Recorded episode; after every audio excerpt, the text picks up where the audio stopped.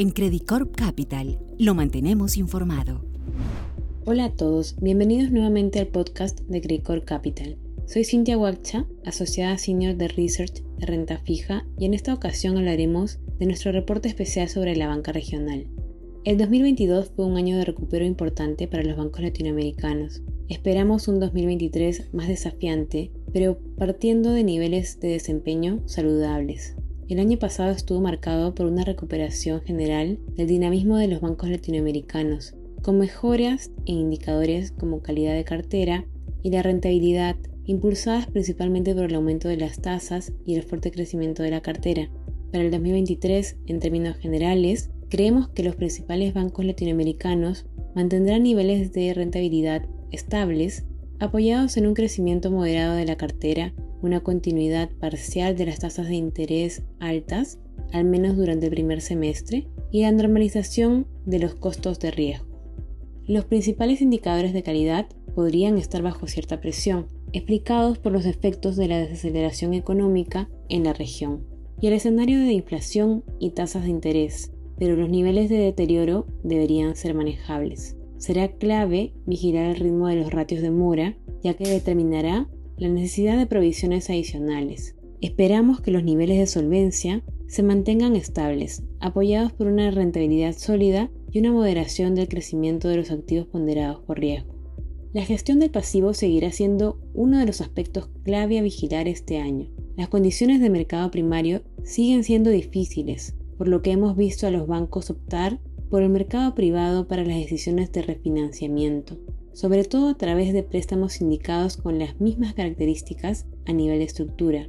Esto les ha permitido acceder a una financiación más barata, pero de menor plazo, en promedio préstamos de 3 años, 180 a 200 puntos básicos más baratos que las posibles emisiones a 10 años en los mercados internacionales.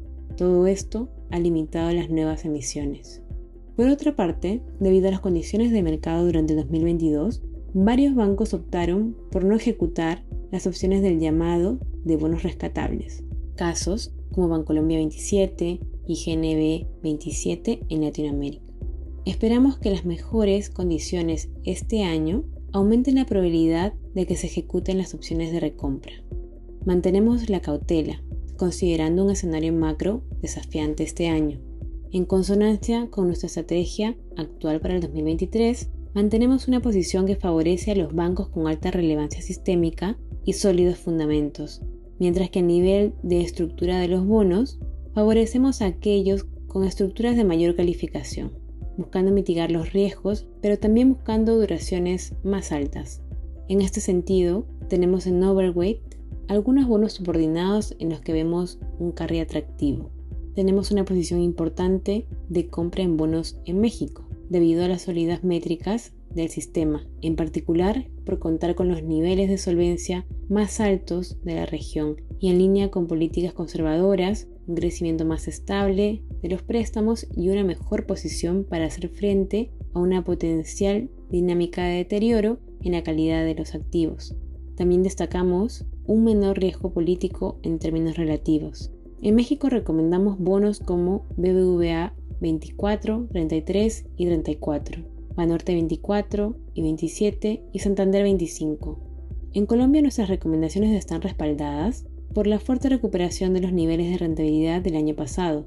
Sin embargo, dado el ruido político, preferimos ser más cautelosos y favorecemos estructuras del estilo antiguo que cuentan con menor riesgo. El 2023 se caracterizará por una significativa normalización en el crecimiento de los préstamos, y el deterioro de la calidad de los activos.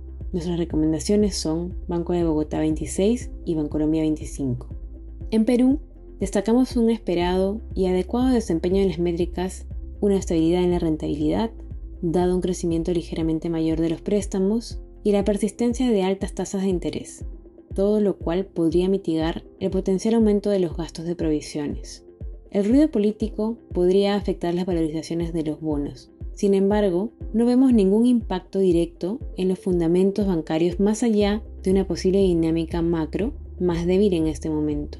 Nuestras recomendaciones de compra en Perú son Banco BVA Perú 29, Interbank 26, 29 y 30. Por último, en Panamá consideramos que los bonos tienen un precio justo, teniendo en cuenta los niveles más bajos de calidad de la cartera y la menor rentabilidad. Mantenemos nuestras recomendaciones neutrales en los emisores. Con ello me despido. Los esperamos en nuestro siguiente podcast.